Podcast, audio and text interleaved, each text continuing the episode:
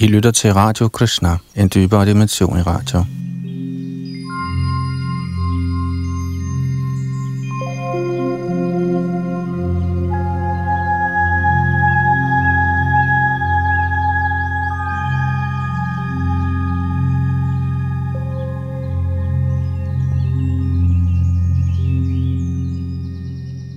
Vi er blandt andet her i Radio Krishna i gang med en ny oversættelse af Bhagavad Gita.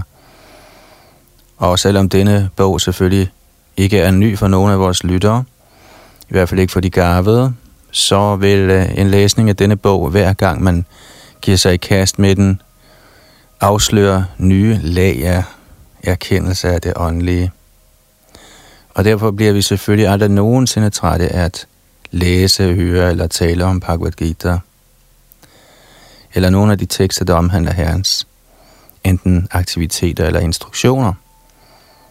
Og i øjeblikket skal vi i gang med Bhagavad Gita's 6. kapitel, hvor Krishna fortæller Arjuna om den klassiske yoga-metode i otte dele, Ashtanga Yoga, eller Dhyana Yoga, og som øhm, klassisk blev udøvet af vismænd i forgangne tider –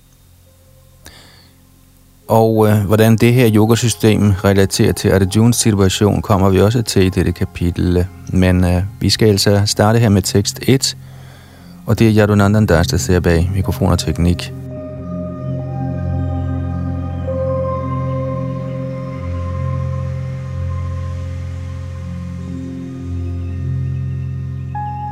Tekst 1.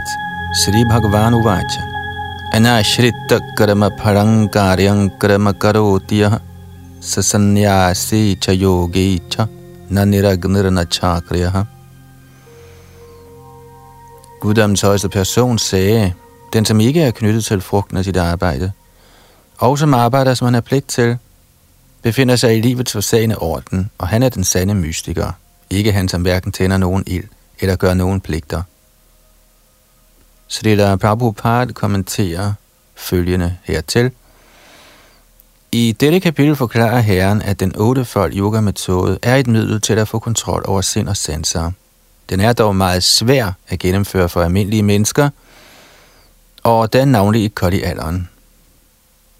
Selvom det ottefold yogasystem anbefales i dette kapitel, understreger Herren, at metoden af Karma Yoga, eller det at handle i Krishna-bevidsthed, er at foretrække. En hver handler i denne verden for at opretholde sin familie og dens goder, men ingen arbejder uden en eller anden form for selvisk interesse, en eller anden form for personlig tilfredsstillelse, uanset om den er koncentreret eller udvidet. Perfektionens kriterium er at handle i kristnebevidsthed, og der er ikke med henblik på nydelse af arbejdets frugter. At handle i kristnebevidsthed er pligten for et hvert levende væsen, der er de alle konstitutionelt er den højstes uafskillelige dele – Kroppens dele arbejder for hele kroppens tilfredsstillelse. Lægemsdelene handler ikke for deres egen glæde, men for at stille helheden tilfreds. Ligeledes er det levende væsen, der handler til glæde for den højeste helhed, snarere end for sin egen glæde, den fuldendte sannyasi, den fuldendte yogi.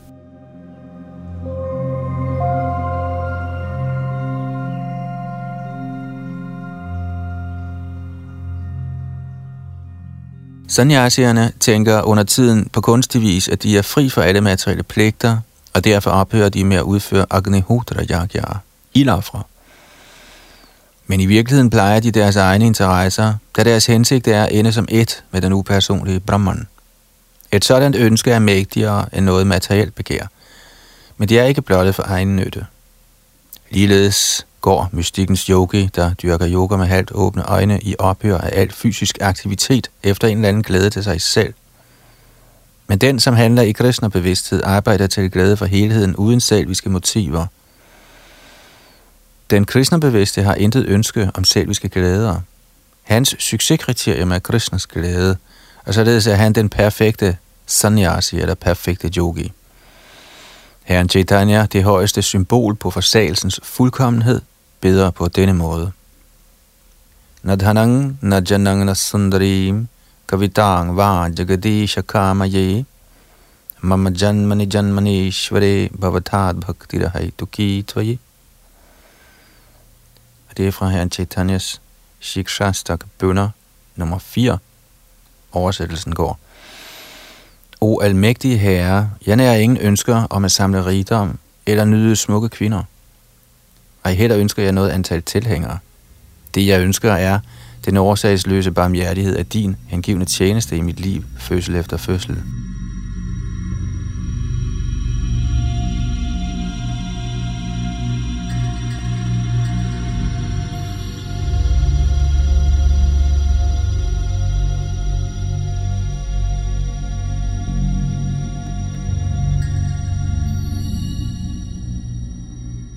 Tekst 2 Yang sanya samiti prahur yogang tang vidhi pandava Nahya sanyasta sankalpo yogi bhavati kashchana Det man kalder forsagelse, bør du forstå som værende det samme som yoga, eller at lænke sig sammen med den højeste. Og søn Pandu, da man aldrig kan blive til en yogi, med mindre man forsager ønsket om sanselige glæder. Kommentar virkelig sanyas jog eller bhakti, betyder, at man må kende sin naturlige stilling som levende væsen og handle i overensstemmelse dermed. Det levende væsen har ingen adskilt uafhængig identitet. Han er den højeste rene energi. Når han er indfanget af den materielle energi, er han betinget, og når han er Krishna bevidst eller bevidst om den åndelige energi, er han i sin rigtige og naturlige tilstand af liv. Derfor når man befinder sig i komplet viden, ophører man med al sansenydelse, eller man kan afkald på alle slags sansenydende aktiviteter. Dette praktiseres af yogierne, der tilbageholder sanserne fra at knytte sig materielt. Men en person i Krishna-bevidsthed har ingen lejlighed til at lade sine sanser beskæftige med noget, der ikke fremmer Krishnas formål. Derfor er den Krishna-bevidste på samme tid både en sanyasi og en yogi. Formålet med viden og tilbageholdelse af sanserne, som foreskrevet i Jnanaens og Yogaens metoder, tjenes automatisk i Krishna-bevidsthed. Er man ude af stand til at ophøre med handlinger baseret på ens selviske natur, er Jnana og Yog til ingen nytte. Det egentlige mål for det levende væsen er at opgive al selvisk tilfredsstillelse og være klar til at stille den højeste tilfreds. En kristnebevidst person er ingen ønsker om selviske glæder. Han er altid opsat på Herrens glæde. Den, som mangler information om den højeste, må af denne grund nødvendigvis være optaget af selvisk tilfredsstillelse, da ingen kan forholde sig vedvarende uvirksom. Alle formål tjenes til fulde ved Krishna-bevidsthedens metode.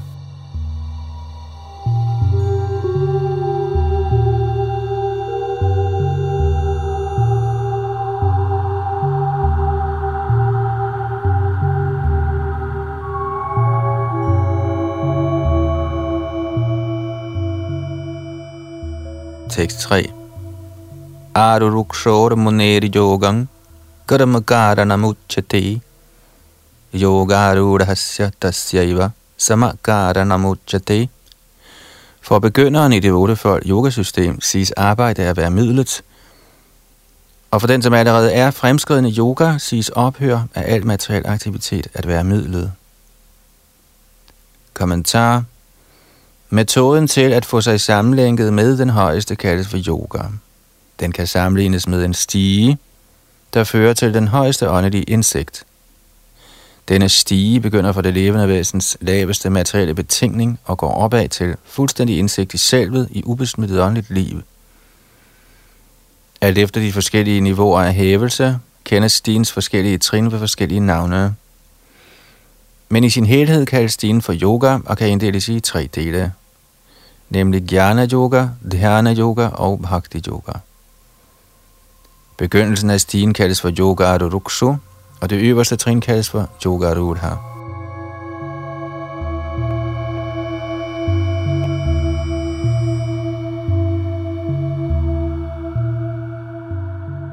Hvad angår det ottefold yogasystem, regnes de første forsøg på meditation gennem regulerende principper og øvelse af sidestillinger – der mere eller mindre er lægemsøvelser for frugtbærende materielle aktiviteter. Alle den slags aktiviteter fører til opnåelsen af fuldstændig mental ligevægt med henblik på at få herredømme over sanserne. Når man er blevet dreven i meditationens kunst, afslutter man alle forstyrrende mentale aktiviteter.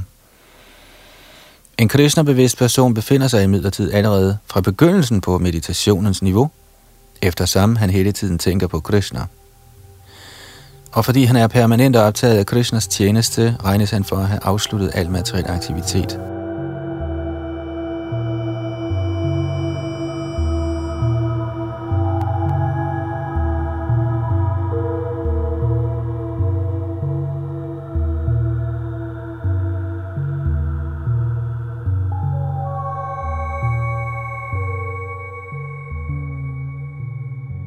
Tekst 4.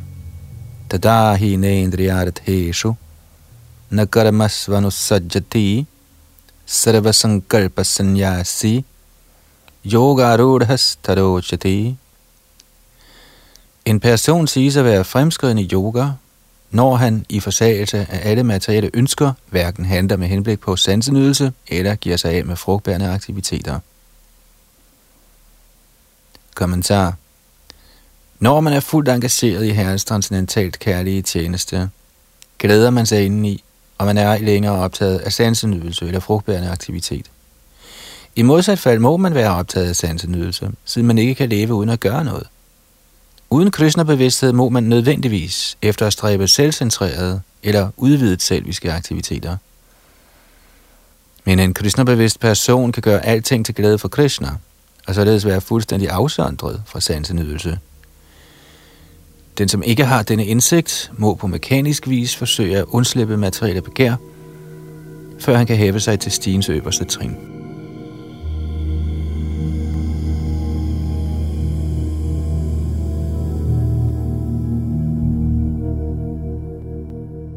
Tekst 5. Udharet atmanatmanang natmanam avasadayet atmaiva hyatmano bandhur Atma Eva Ripura Atmanaha. Man må gøre sig fri med sindets hjælp og ikke lade sig nedværdige. Sindet er den betingede sjæls ven og også hans fjende. Kommentar Ordet Atma betegner krop, sind og sjæl, alt efter de pågældende omstændigheder. I yogasystemet er især sindet og den betingede sjæl af betydning. Eftersom sindet er yogaøvelsens midtpunkt, henviser Atma her til sindet. Formålet med yogasystemet er at beherske sindet og få det gjort fri af båndene til sansernes genstande. Det understreges her, at sindet må være således trænet, at det kan redde den betingede sjæl fra uvidenhedens sump.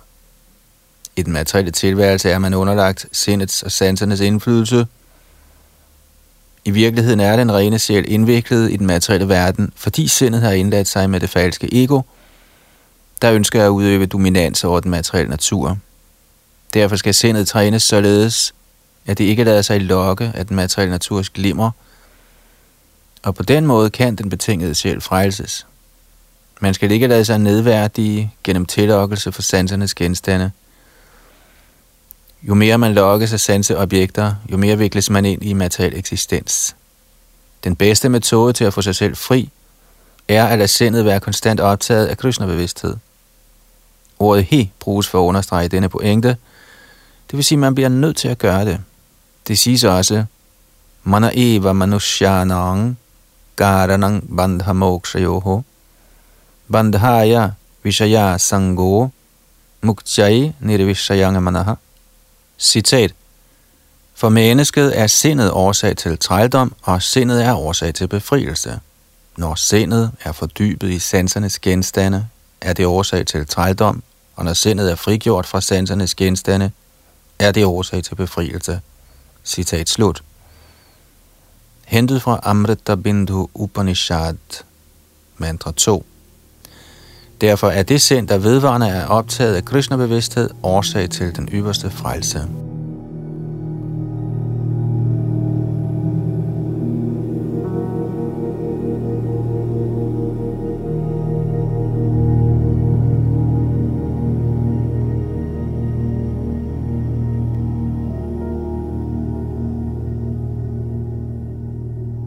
Tekst 6. Bandhur atmat manastasya येनात्मैवात्मनाजितः अनात्मनस्तु शत्रुत्वे varte dat maiva shatruvat. For den, som har overvundet sindet, er sindet den bedste af venner. Men for den, som ikke er lykkedes med dette, vil hans sind fortsat være den største af fjender. Kommentar Formålet med at dyrke ottefold yoga er at få herredømme over sindet og gøre det til ens ven i opfyldelsen af den menneskelige mission. Med mindre sindet er under kontrol, er yogaøvelse for et syns skyld kun spilder tid. Den, som ikke kan styre sit sind, lever hele tiden med den største fjende, og således er hans liv og dets mission spoleret. Det levende væsens naturlige stilling er at følge den overordnede diktat. Så længe som ens sind forbliver en ubesejret fjende, må man tjene diktaterne af lyst, fred, griskhed, illusion osv. Men når sindet er besejret, indvilliger man frivilligt i at følge diktaten fra guddommens person, der befinder sig inde i hjertet på en vær som Brahmatma. Virkelig yogaøvelse vil sige at møde Brahmatma i hjertet, og så følge hans diktat. For den, som direkte lægger sig efter Krishna-bevidsthed, følger automatisk fuldstændig overgivelse til Herrens diktat.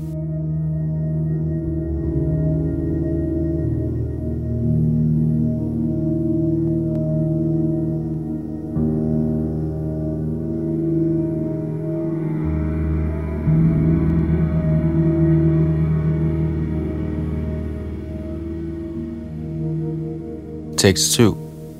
Jidatmana prashantasya paramatma samahita shitoshna sukha dukkeshu tatha mana pamanayoho.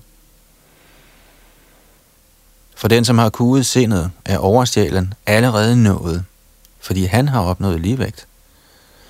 For et sådan menneske er glæde og sorg, varme og kulde, ære og vandære, alt sammen det samme – Kommentar. I virkeligheden er et hvert levende væsen tiltænkt at adlyde diktaten fra guddommens højeste person, der befinder sig inde i enhvers hjerte som Paramatma. Når sindet vildledes af den ydre illusionskraft, vikles man ind i materielle aktiviteter.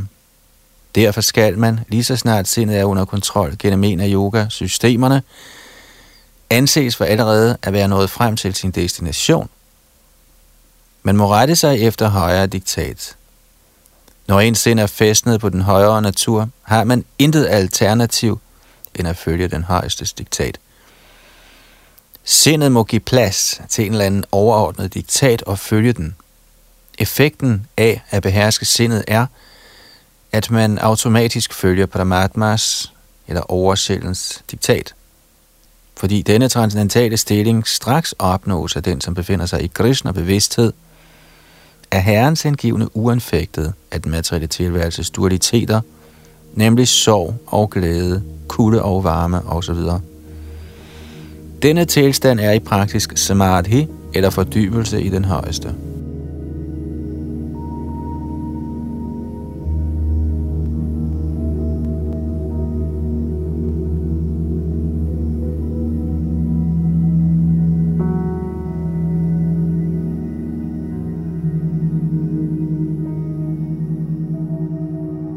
Tekst 8.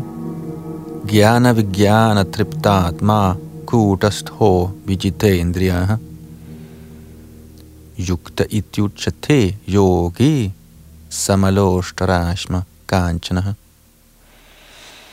En person siges at være forankret i selvrealisering og kaldes for en yogi eller mystiker, når han er helt tilfreds i kraft af erhvervet viden og indsigt.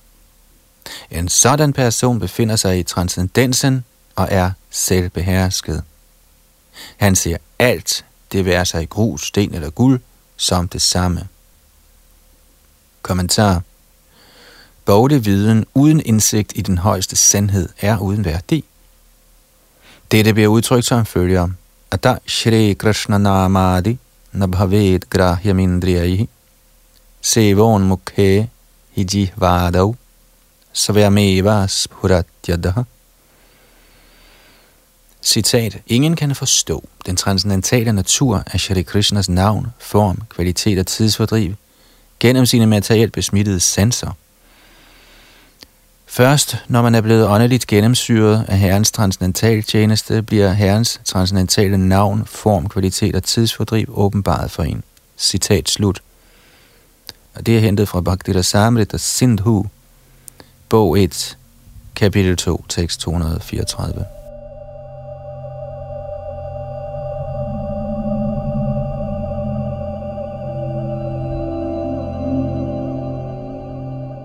Bhagavad Gita er Krishna-bevidsthedens videnskab. Ingen kan blive Krishna-bevidst alene gennem værtslig lærdom. Man må være heldig nok til at opnå omgang med en person, der befinder sig i ren Krishna-bevidsthed. En Krishna-bevidst person er i besiddelse af realiseret viden ved Krishnas nåde, eftersom han er tilfreds med ren hengiven tjeneste.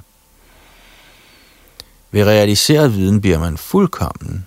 Med transcendental viden kan man forblive fast i sine overbevisninger – men udstyret med blot og bare akademisk viden, kan man nemt føres bag lyset og forvirres af tilsyneladende modsigelser. Det er den realiserede sjæl, der i virkeligheden er selv behersket, eftersom han er overgivet til Krishna. Han er transcendental, siden han intet har at gøre med værslig lærdom. For ham er værslig lærdom og mentale grublerier, der for andre muligvis er ligesom guld, ikke af større værdi end grus eller sten.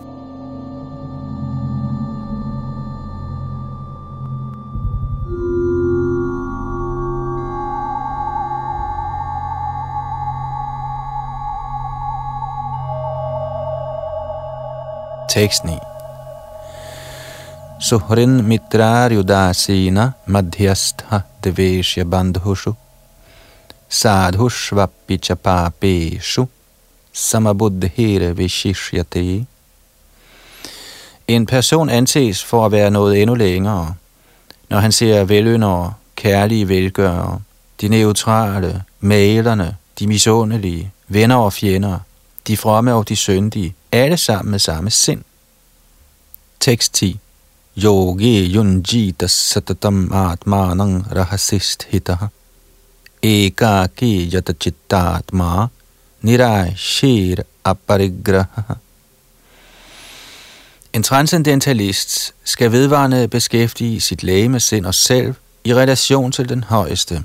Han skal leve alene på et afsides sted og må hele tiden omhyggeligt beherske sit sind. Han skal være fri for begær og følelser af besiddelse. Kommentar Krishna bliver realiseret i forskellige grader som Brahman, Brahmatma og guddommens højeste person. Krishna-bevidsthed betyder i korthed altid at være optaget af Herrens transcendentale kærlige tjeneste, men de, som knytter sig til den upersonlige Brahman eller den lokaliserede oversjæl, er også delvist Krishna-bevidste, da upersonlig Brahman er Krishnas åndelige glans og oversjælen er Krishnas alt gennemtrængende delvise udvidelse. Således er upersonlighedsstyrkeren og den mediterende også indirekte Krishna-bevidste. Den direkte Krishna-bevidste person er den øverste transcendentalist, da en sådan hengiven er klar over, hvad der menes med Brahman og Brahmatma – Hans viden om den absolute sandhed er fuldstændig, hvorimod upersonlighedstilbederen og den mediterende yogi er ufuldstændigt Krishna-bevidste.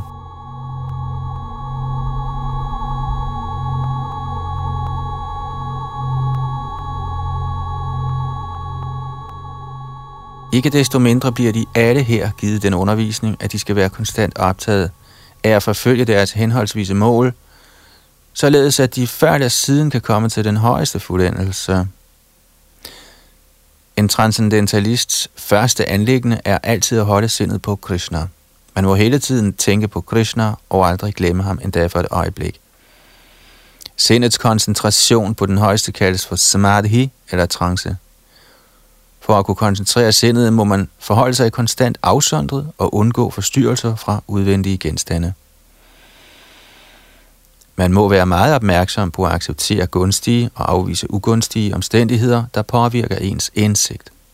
Og i fuldstændig beslutsomhed skal man undgå at længes efter unødvendige materielle ting, der indvikler en i ejendomsfølelser.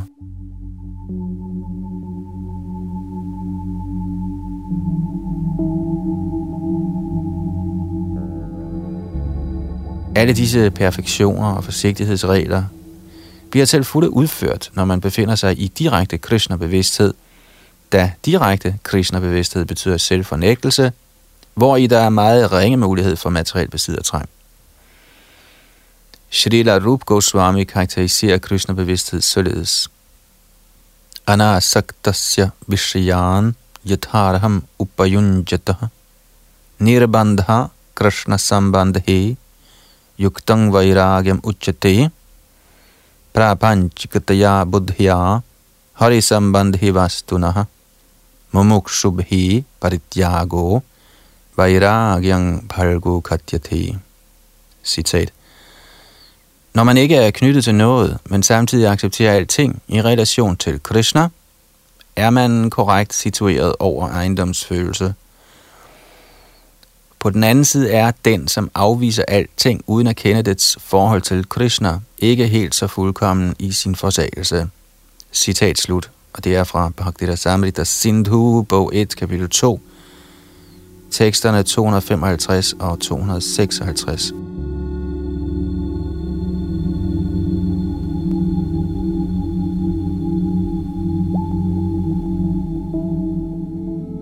Krishna-bevidst person ved meget vel, at alt tilhører Krishna.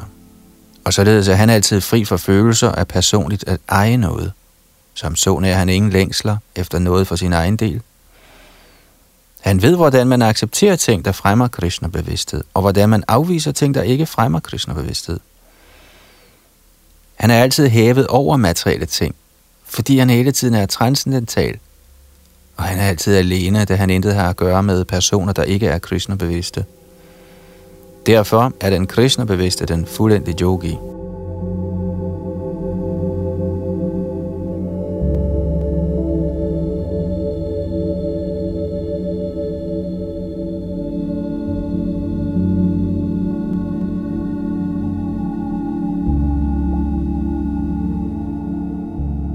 Tekst 11 og 12 शुचौदेशे प्रतिष्ठाप्य स्थिरम् आसनमात्मनः नात्युच्छ्रितं नातिनीचं चैराजिनकुशोत्तरम् तत्रैकाग्रं मन कृत्वा यतचित्तेन्द्रियक्रियः उपविश्यसने युञ्जाद yogamatma vishuddhaye.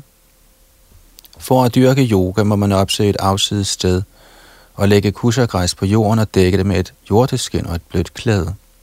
Sædet skal hverken være for højt eller for lavt, og bør anbringes på et helligt sted.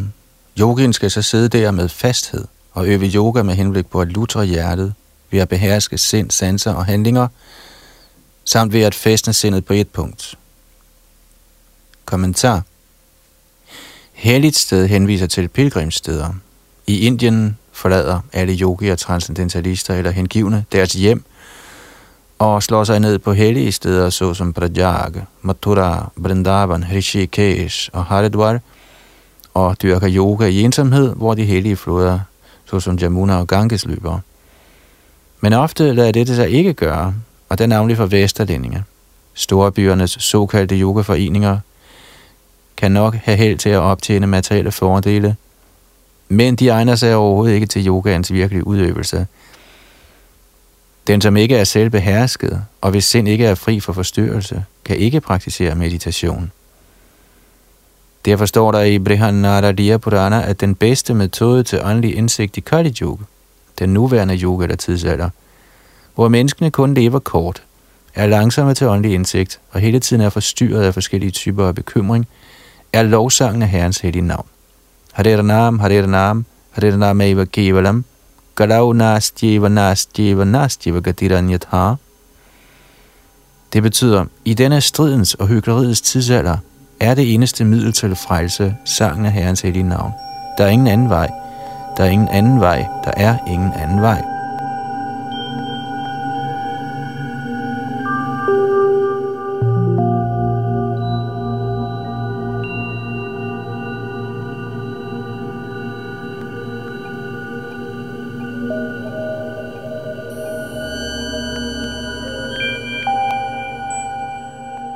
tekst 13 og 14.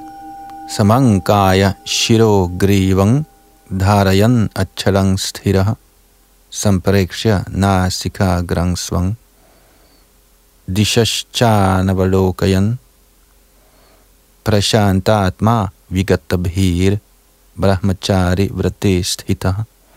mana sangyam yamat chitto yukta asitamat praha Man skal holde krop, hals og hoved lige i en ret linje, og vedvarende stiger på næsetippen. Og så med et uanfægtet kudet sind, fri for frygt og helt blottet for sexliv, skal man meditere på mig inde i hjertet og gøre mig til livets endelige mål. Kommentar Livets mål er at kende Krishna, der sidder i hjertet på et hvert levende væsen som Paramatma, Vishnu-formen med fire hænder. Yoga-processen udøves med henblik på at opdage selvet og se denne lokaliserede form af Vishnu, og ikke i nogen anden hensigt. Den lokaliserede Vishnu Murti er Krishnas fuldstændige repræsentation, der dvæler inde i ens hjerte. Den, som ikke agter at komme til erkendelse om denne Vishnu Murti, dyrker forgæves forloren yoga og spilder sig afgjort sin tid. Krishna er livets endelige mål, og Vishnu Murtien, der befinder sig i hjertet, er yogaens genstand. For at komme til indsigt om denne Vishnu Murti i hjertet, må man være komplet seksuelt afholdende. Derfor må man forlade hjemmet, leve alene på et afsides sted og forblive siddende siden der, som nævnt ovenfor. Man kan ikke nyde sex hjemme eller andet sted og overvære såkaldte yogatimer og således blive til en yogi. Man må øve sig i at styre sindet og undgå al slags sansenydelse, hvor sex er den førende. I reglerne for celibat, der er skrevet af den store vismand Yagyavalkya, står der, Karmana manasavacha sarvavastha susarvada sarvatra maithunatyago brahmacharyang prachakshati. Citat. Løftet om brahmacharya er tiltænkt at hjælpe en med helt at afstå fra sexnydelse i arbejde, ord og sind, til alle tider, under alle omstændigheder og på alle steder. Citat slut. Ingen kan udøve rigtig yoga gennem sexnydelse. Derfor bliver der undervist i brahmacharya allerede fra barndommen af, hvor man intet kendskab har til sex. I en alder af fem år sendes børnene i gurukul, eller den åndelige mesters sted, og mesteren træner de unge drenge i brahmacharya livets faste disciplin. Uden denne træning kan man ikke skride frem i nogen art yoga, det vil altså i dhyana, gyana eller bhakti. Den, som dog overholder det gifte livs regler og forskrifter og kun dyrker sex med sin hustru, og dette også under reguleringer, kaldes også for brahmachari. En således tilbageholdende familie brahmachari kan nok accepteres inden for bhaktiens åndsretning, men i åndsretningerne af Gyan og Dhyan tillades en ikke familie brahmacharier. De forlanger total afholdelse uden kompromis. I bhaktiskolen tillades en familiefar et behersket sexliv, eftersom pagtens kult er så kraftfuld, at man automatisk mister al tiltrækning til sex, fordi man er optaget af Herrens bedre tjeneste. I Bhagavad Gita står der, Vishaya vinivardante niraharasya dehinaha rasavarajang rasopyasya parang drishtvani varatati. Hvor andre er tvungne til med magt at holde sig fra sanselige glæder, afholder herrens hengivne sig automatisk derfra på grund af en højere smag. Ingen ud over den hengivne kender denne højere smag.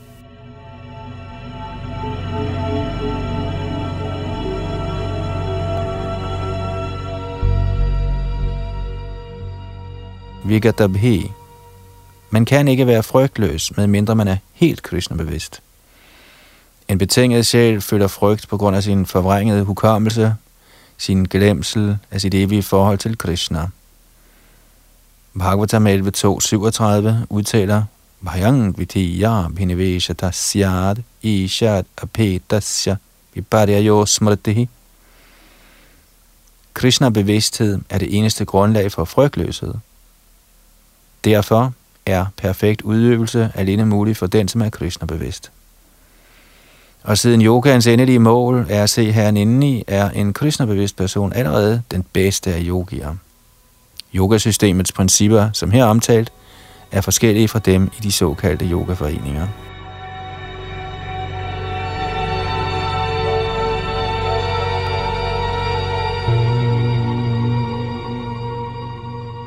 Tekst 15 Yunjane vang sadatmanang yogi niyatamanasa shanting nirvana paramang matsangstham adhigachati. Ved således at øve konstant kontrol over sin krop, sit sind og sine handlinger, opnår den transcendentale mystiker, hvis sind er reguleret, Guds rige eller Krishnas bolig ved ophør af materiel eksistens. Kommentar. Yogaøvelsens endelige mål bliver nu tydeligt forklaret. Yoga-praksis er ikke beregnet på, at man skal opnå en eller anden slags materiel fordel. Den er beregnet på at sætte en i stand til at bringe hele den materielle eksistens til ophør. Den, som søger at forbedre sit helbred eller går efter materielle færdigheder, er, ifølge Bhagavad Gita, ikke nogen yogi. Og heller vil ophøre af materielle eksistens sige, at man indtræder i tomheden, hvilket kun er en myte. Der er ingen tomhed nogen steder inden for herrens skabelse. Snarere sætter ophøret af den materielle eksistens ind i stand til at træde ind i den åndelige himmel, herrens bolig. Herrens bolig bliver også klart beskrevet i Bhagavad Gita som det sted, hvor der ikke er behov for sol, måne eller elektricitet. Alle planeter i det åndelige rige er selvoplysende, ligesom solen i den materielle himmel. Guds rige er overalt, men den åndelige himmel og dens planeter kaldes for Padangdham, eller bedre verdener.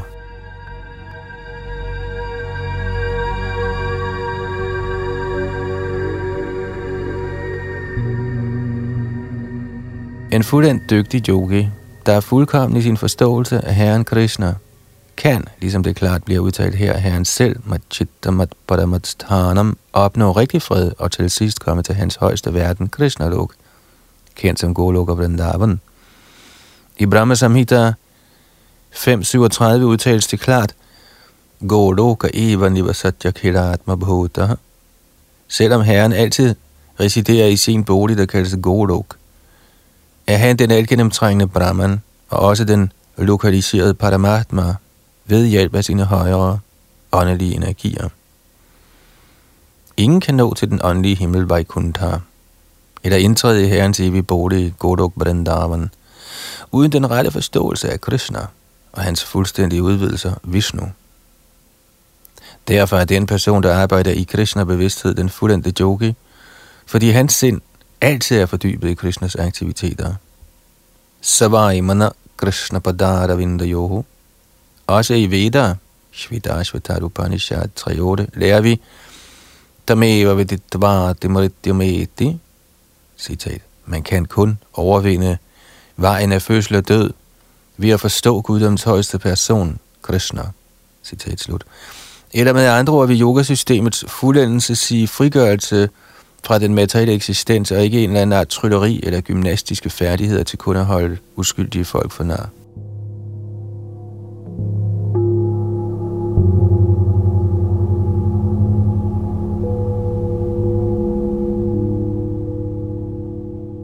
Tekst 16. Najashnatastu yogosti nachaikantam anashnataha svapna svapnashirasya jagrato naivacharjuna. Det der altså ikke gøre at blive til en yogi, o Arjun. Hvis man spiser for meget eller for lidt, sover for meget eller ikke sover nok. Kommentar.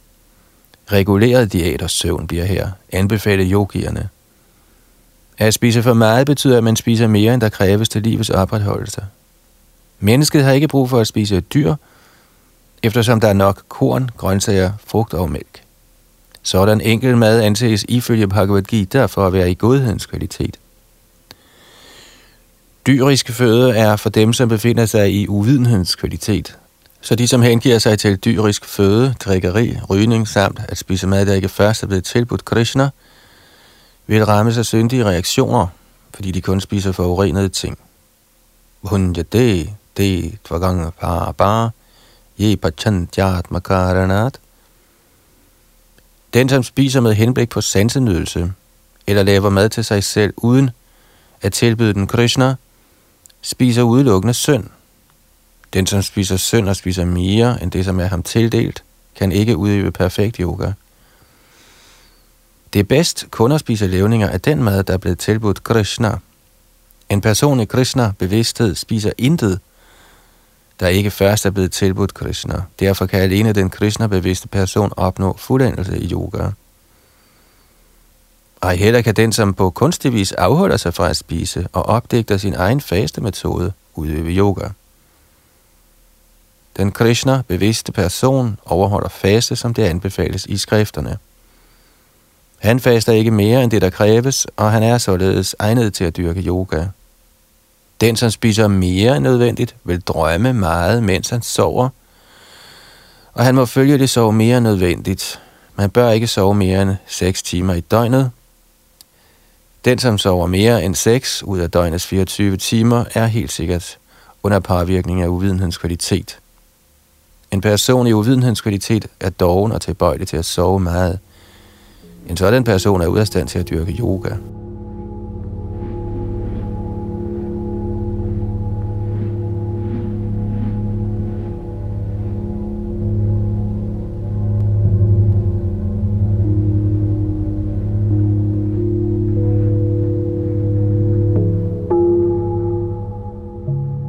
Tekst 17.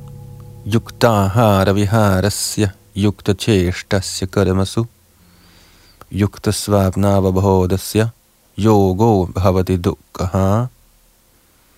Han som regulerer madvaner, søvn, rekreation og arbejde, kan lindre alle materielle smerter ved at praktisere yogasystemet. Kommentar. Øselhed, når det drejer sig om mad, søvn, forsvar og paring – hvilket er kroppens behov, kan blokere for fremskridt i udøvelsen af yoga. Hvad angår madvaner, kan disse alene reguleres, når man er vendet til at spise prasadam, indvidet mad. Herren Krishna bliver, ifølge Bhagavad Gita 9, 26, tilbudt grøntsager, blomster, frugt, korn, mælk osv. På denne måde trænes en person i Krishna-bevidsthed automatisk til ikke at spise mad, der ikke er tiltænkt menneskelig fortæring, eller som ikke falder i godhedens kategori. For så vidt angår søvn, er den kristnerbevidste person altid overvågen over for sine kristnerbevidste pligter, og derfor regnes alt unødig tid, der spildes på søvn, for et mægtigt tab. Avyartha Garatvam En kristnerbevidst person kan ikke udholde at spille et eneste minut af sit liv uden engagement i Herrens tjeneste. Derfor holder han sin søvn på det minimale. Hans ideal i den forbindelse er Shrila Rup Goswami, der altid var optaget af tjeneste til Krishna, og som ikke kunne sove mere end to timer i døgnet, og under tiden endda mindre end det. Thakur Horidas ville end ikke acceptere prasad, end sige sove for et øjeblik, før han havde afsluttet sin daglige rutine af på sin perlekrans at fremsige 300.000 navne. Når det gælder arbejde, foretager en kristnebevidst person sig intet der ikke har forbindelse med Krishnas interesser. Og således er hans arbejde altid reguleret og ubesmittet af sansenydelse. Siden der ikke kan være tale om sansenydelse, kan der heller ikke være tale om materiel reaktion for den kristnebevidste person. Og fordi han er reguleret i alt sit arbejde, sin tale, søvn, vågne tilstander, alle andre lemlige aktiviteter, er der for ham ingen materielle sorger.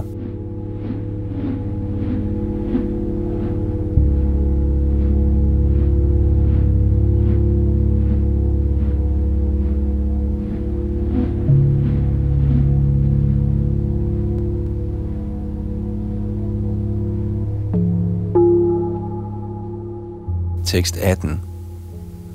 Yada vinayatang chittam atman yeva tishthate nispriha sarvakamebhyo yukta ityuchate tada. Når yogien i kraft af yogaøvelse kurer sine mentale aktiviteter og bliver forankret i transcendensen, blottet for alle materielle begær, siges han at være veletableret i yoga – Kommentar. Yogiens aktiviteter skiller sig fra den almindelige persons ved hans karakteristiske ophør af alle slags materielle begær, af hvilket sex er det førende. En fuldkommen yogi er i en sådan grad disciplineret i sine mentale aktiviteter, at han ej længere kan forstyrres af nogen slags materielt begær.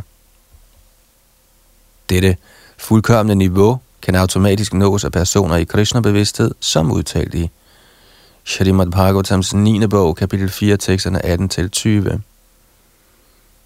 Svaimana Krishna Padara Vindayor Vachangsi Vaikunta Gunanuvaranane Garau Harir Mandira Marjanadi Shu Shruting Chakara Chutasat Kathodaye Mukundalingaraya Darashanedrishau Darashane Gatra Sparishenga Sangamam Grahanang Chatat Pada Saroja Saurabhe Shri Matulasya Rasanang Tadarapite Padau Hare Kshetra Padanu Sarapane Shiro Hrishikesha Pada Bhevandane Kamang Chadasye Natukama Kamyaya Yathotama Shloka Jana Shrayarati Citat Kong Ambarish lod for det første sit sind engagere ved Herren Krishnas lotusfødder.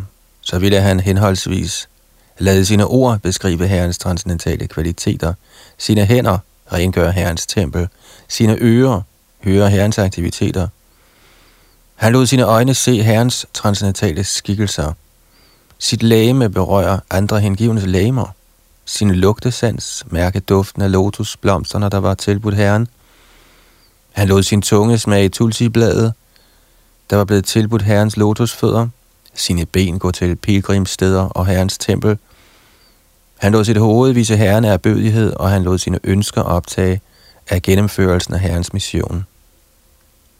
Alle disse transcendentale aktiviteter sømmer sig i høj grad for en ren hengiven. Citat slut.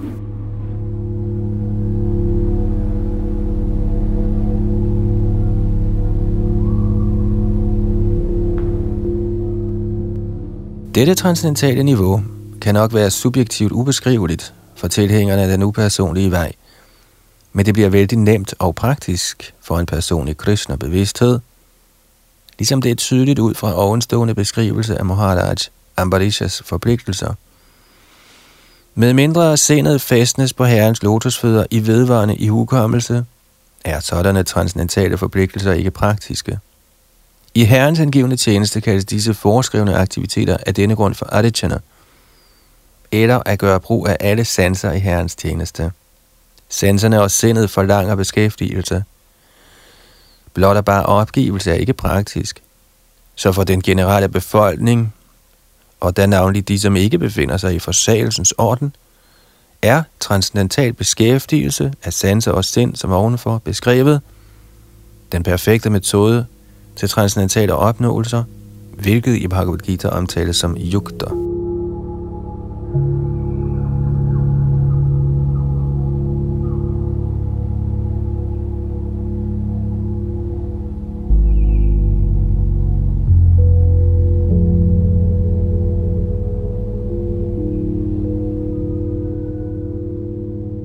Tekst 19. Yata di bo navatastho Ningate soma pasmrita yogino jata chittasya yunjato yogamatmanah. Ligesom en lampe på et vindstille sted ikke blafrer, forbliver den transcendentalist, hvis sind er under kontrol, altid fast i sin meditation på det transcendentale selv. Og en kort kommentar. En sandt kristnebevidst person, der vedvarende fordybet i transcendensen, konstant mediterer på sin erhverdige herre, er lige så rolig som en lampe på et vindstille sted.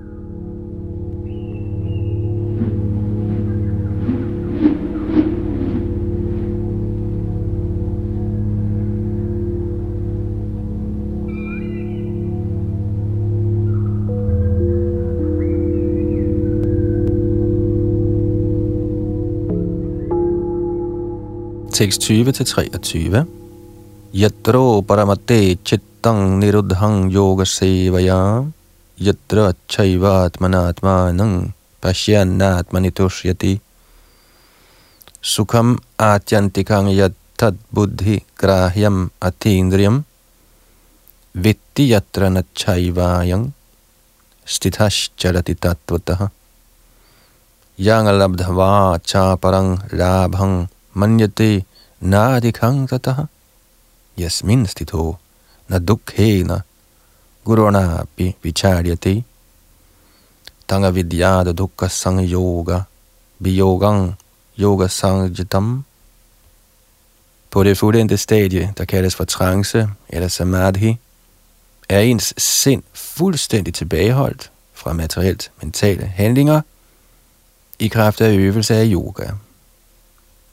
Denne fuldkommengørelse karakteriseres ved ens evne til at se selvet med det rene sind, samt at finde behag og glædes i selvet. I denne frydefulde tilstand befinder man sig i grænseløs transcendental lykke, der realiseres gennem transcendentale sanser. Således forankret viger man aldrig fra sandheden. Og når man opnår dette, tænker man, at der ikke er nogen større opnåelse. Forankret i den tilstand rystes man aldrig, selv midt i den største af vanskeligheder. Dette er så sandelig virkelig frihed for al elendighed, der affødes ved materiel kontakt. Kommentar Ved at øve yoga bliver man gradvist frigjort fra materielle begreber. Det er yogaprincippets primære karakteristik. Herefter forankres man i trance eller samadhi, der betyder, at yogien kommer til indsigt om oversjælen gennem transcendentalt sind og intelligens, uden nogen af tvivlene ved identifikation af selvet med overselvet. Praktisering af yoga baserer sig mere eller mindre på principperne i Patanjalis system. Visse uautoriserede kommentatorer forsøger at identificere den individuelle sjæl med oversjælen, og monisterne opfatter dette som befrielse, men de forstår ikke den egentlige hensigt med Patanjalis yogasystem. Der er en accept af transcendental glæde i Patanjali-systemet, men monisterne anerkender ikke denne transcendentale glæde af frygt for at sætte enhedsteorien på spil.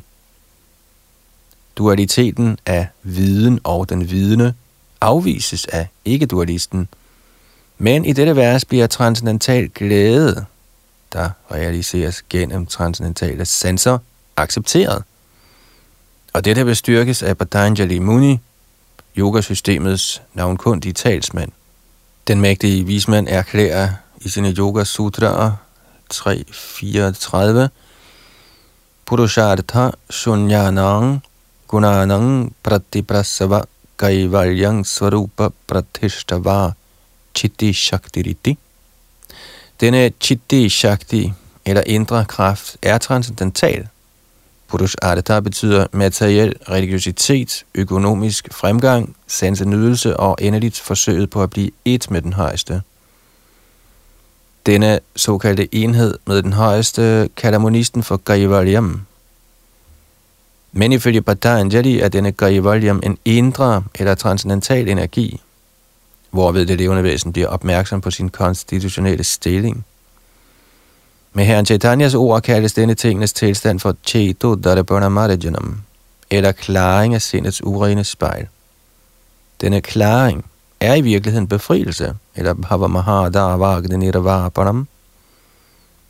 Teorien om Nirvana, også præliminær, svarer til dette princip.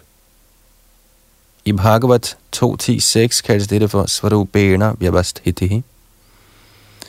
Bhagavad Gita bekræfter også dette forhold i dette vers.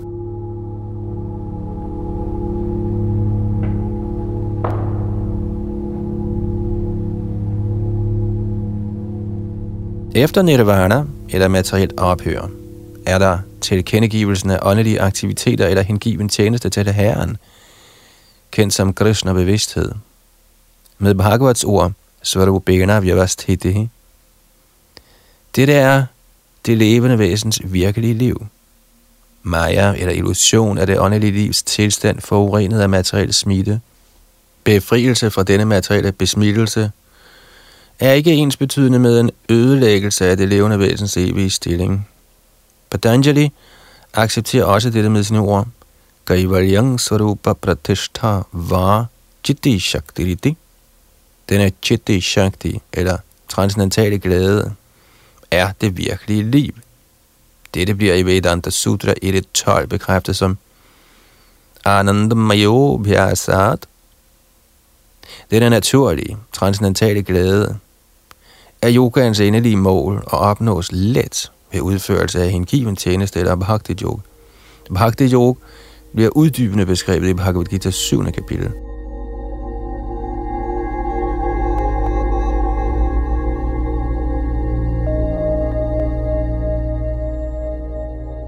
I yogasystemet, som beskrevet i dette kapitel, er der to slags samadhi, der henholdsvis kaldes for sampragyata samadhi og asampragyata samadhi. Når man bliver forankret i den transcendentale position gennem varierende filosofisk efterforskning, siges man at have opnået sampragyata samadhi. I asampragyata samadhi er der ikke længere nogen forbindelse til værtslige glæder, eftersom man da er transcendental til enhver art lykke, man høster fra sanserne. Når yogien først er forankret i denne transcendentale position, rokkes han aldrig fra den. Med mindre yogien er i stand til at nå dette niveau, er han ikke lykkedes. Nutidens såkaldte dyrkning af yoga, der involverer forskellige sanseglæder, er selvmodsigende. En yogi, der hengiver sig til seks rusmidler, er en fase. Selv de yogier, der lokkes af siddhierne, altså færdighederne i løbet af yogans proces, befinder sig ikke perfekt situeret. Hvis yogier tiltrækkes af yogans biprodukter, kan de ikke nå til fuldkommenhedens niveau, som udtalt i dette vers. Derfor skal de, som hengiver sig til forestillinger af gymnastiske kunster eller siddhier, vide, at målet med yoga går tabt på den måde.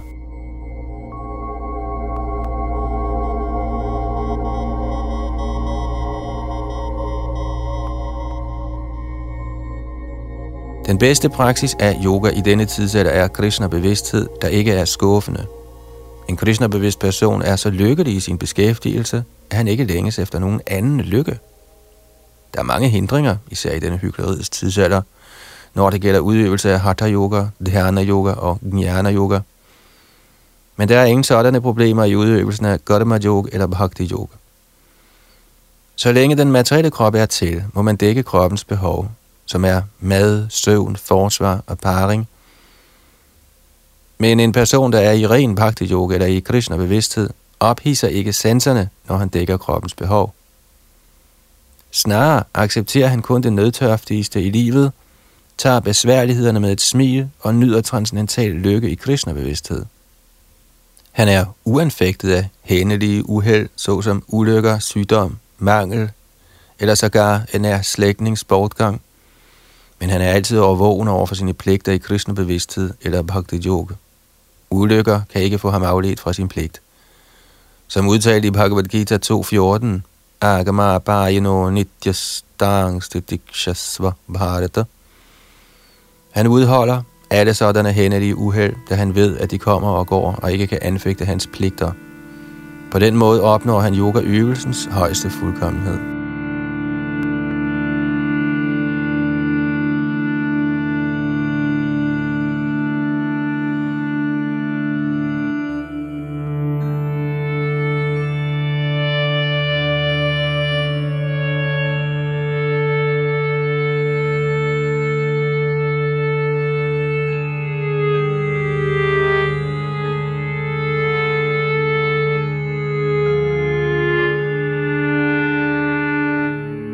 Så nåede vi frem til og med tekst nummer 23. Her i Bhagavad Gita's 6. kapitel, hvor yogans trin bliver beskrevet af Krishna for Arjuna.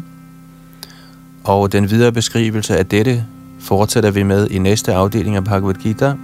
Og det var Yadunandan Das bag mikrofon og teknik.